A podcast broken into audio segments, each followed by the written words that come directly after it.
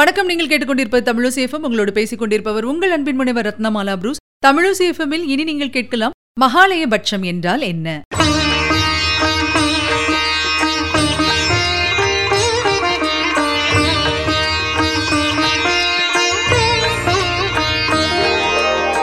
பொதுவா புரட்டாசியில் வரும் அமாவாசை நாள் மகாலய அமாவாசை அப்படின்னு அழைக்கப்படுது.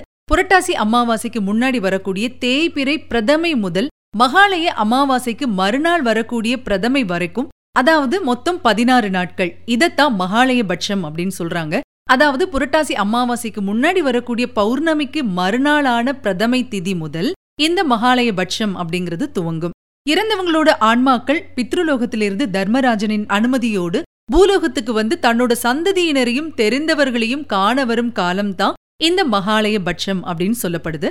இந்த மொத்த நாட்கள்லயுமே சுப நிகழ்ச்சிகளை தவிர்த்து முன்னோர்களுடைய நினைவாக அவர்களுக்குரிய சிராத்தம் தர்ப்பணம் இதெல்லாம் செஞ்சா அவங்களுடைய ஆன்மாக்கள் சாந்தி பெறும் அப்படிங்கிறது நம்பிக்கை. எல்லா நாட்களும் செய்ய முடியல அப்படின்னா கூட அமாவாசை நாள்ல மட்டுமாவது முன்னோர்களின் நினைவா விரதம் இருந்து தர்ப்பணம் செய்யறதோடு மட்டும் இல்லாம ஏழை எளியோர் ஆதரவற்ற முதியோருக்கு அன்னதானம் செய்யறதுனால புண்ணியம் கிடைக்கும் அப்படிங்கிறது ரொம்ப ரொம்ப ஆழ்ந்த நம்பிக்கை. இதுக்கு மகாபாரத கதை ஒண்ணு ஆதாரமா சொல்லப்படுது. அது என்ன மகாபாரத கதை அப்படிங்கறத பாத்துடலாம் தான தர்மங்களுக்கு சிறந்தவன் யார் அப்படின்னா நிச்சயமா நம்ம சொல்லிடுவோம். உடனே கர்ண மகாபிரபு அப்படின்னு சொல்லிட்டு. இந்த கர்ணன் இறந்ததுக்கு அப்புறமா சொர்க்குலோகம் போகும்போது அங்கே அவன் செய்த தான தர்மங்களின் பலனாக தங்கம் வெள்ளி ரத்னம் எல்லாமே மலை மலையா கிடந்திருக்கு. ஆனா அவனுக்கு சாப்பிட்றதுக்கு உணவு மட்டும் கிடைக்கவே இல்லையா காரணம் என்ன அப்படின்னு பாத்தீங்கன்னா அவன் எத்தனையோ தான தர்மங்கள் செஞ்சிருந்தா கூட தான் வாழ்ந்த காலத்தில் தன்னை பெற்றவர்கள் யார் அப்படின்னு அறிந்திராத காரணத்தால் தன்னுடைய முன்னோர்களுக்கு உரிய கடன்களை தீர்க்கும் வகையில் அன்னதானம் மட்டும் செய்யலையாம். இதனால தன்னோட தவறை உணர்ந்த கர்ணன் தர்மராஜனின் அனுமதி பெற்று பூலோகத்துக்கு திரும்ப வந்து பதினான்கு நாட்கள் ஏழை எளியோருக்கும் முதியோருக்கும் அன்னதானம் செய்ததோடு மட்டும் இல்லாம தன்னுடைய முன்னோர்களுக்கு உரிய கடன்களை எள்ளும் தண்ணீரும் இறைச்சு பூர்த்தி பண்ணி திரும்பவும் சொர்க்கம் திரும்பியதாக மகாபாரதத்துல சொல்லப்பட்டிருக்கு. அந்த பதினான்கு நாட்களும் இறுதி நாளான அமாவாசை அதற்கு மறுநாளான பிரதமையையும் சேர்த்து மொத்தம் பதினாறு நாட்களும் மகாலய பட்சம் அப்படின்னு அழைக்கப்படுது.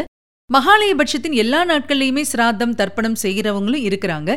அப்படி பண்றவங்க பாத்தீங்கன்னா பிரதமையில ஆரம்பிச்சு அமாவாசைக்கு மறுநாள் வருகிற பிரதமை வரைக்கும் பதினாறு நாட்கள் கடைபிடிப்பாங்க. அதாவது நம்முடைய இல்லத்திற்கு வந்து அமாவாசை நாள் வரை தங்கியிருந்த பித்ருக்களை அதுக்கு மறுநாளான பிரதமை நாள் அன்னைக்கு சிராத்தம் அல்லது தர்ப்பணம் செஞ்சு பித்ருலோகத்துக்கே வழி அனுப்பி வைக்கிறதா ஐதீகம். இந்த மகாலய பட்சத்தின் எல்லா நாட்களுமே பித்ருக்களுக்கு உகந்தவை அப்படின்னா கூட குறிப்பிட்ட சில விசேஷ நாட்களும் இருக்கு. மகாபரணி மத்தியாஷ்டமி அபிதவா நவமி சந்யஸ்த மகாலயம் கஜச்சாயை சஸ்திரஹத்த மகாலயம் அப்படின்னு சொல்லி ஒரு சில நாட்களை பஞ்சாங்கத்துல பளிச்சுன்னு சொல்லியிருப்பாங்க.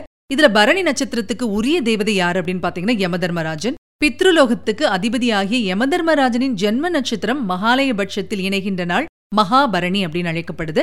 அந்த நாள்ல சிராத்தம் செய்யும் போது பித்ருலோகத்துல உள்ள எல்லா ஆத்மாக்களும் சாந்தி அடையிறதா நம்பிக்கை. பரம்பரையில யாராவது சந்நியாசம் போயிருந்தாங்கன்னா அவங்களுக்கு உரிய நாளாக சந்நியஸ்த மகாலயம் அப்படின்னு சொல்லப்பட்டிருக்கு. இது பாத்தீங்கன்னா துவாதசி திதி அன்னைக்கு வரும். அன்னைக்கு சிராதம் செய்யும் போது சந்நியாசிகள் எல்லாம் திருப்தி அடைவாங்களாம். ஆயுதத்தால மரணம் இல்லனா விபத்தினால மரணம் இல்லனா தற்கொலை முதலான துர்மரணத்தின் வாயிலாக இறந்தவங்களுக்கு சதுர்த்தசி திதி அன்னைக்கு வர சஸ்திரஹத மகாலய நாள் விசேஷமா சொல்லப்படுது.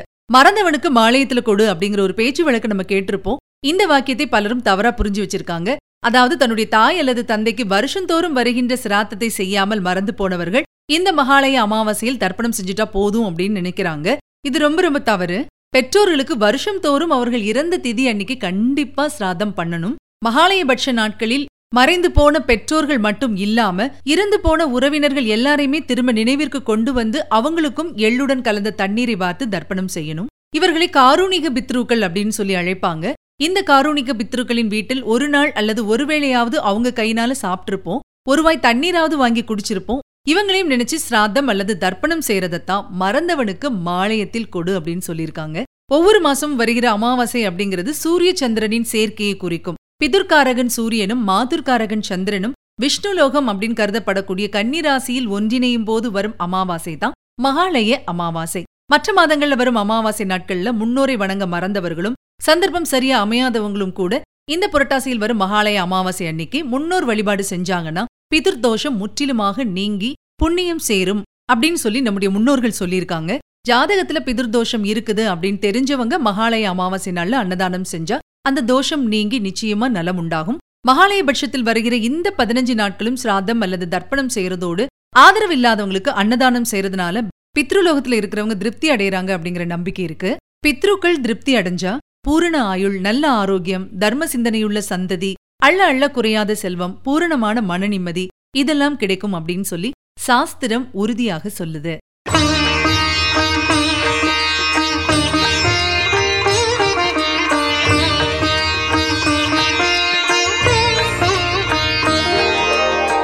நேயர்கள் இதுவரை கேட்டது மகாலயபட்சம் என்றால் என்ன? வழங்கியவர் உங்கள் அன்பின் முனைவர் ரத்னமாலா புரூஸ். இது உங்கள் தமிழோசேஃபம். தொடர்ந்து இணைந்திருங்கள்.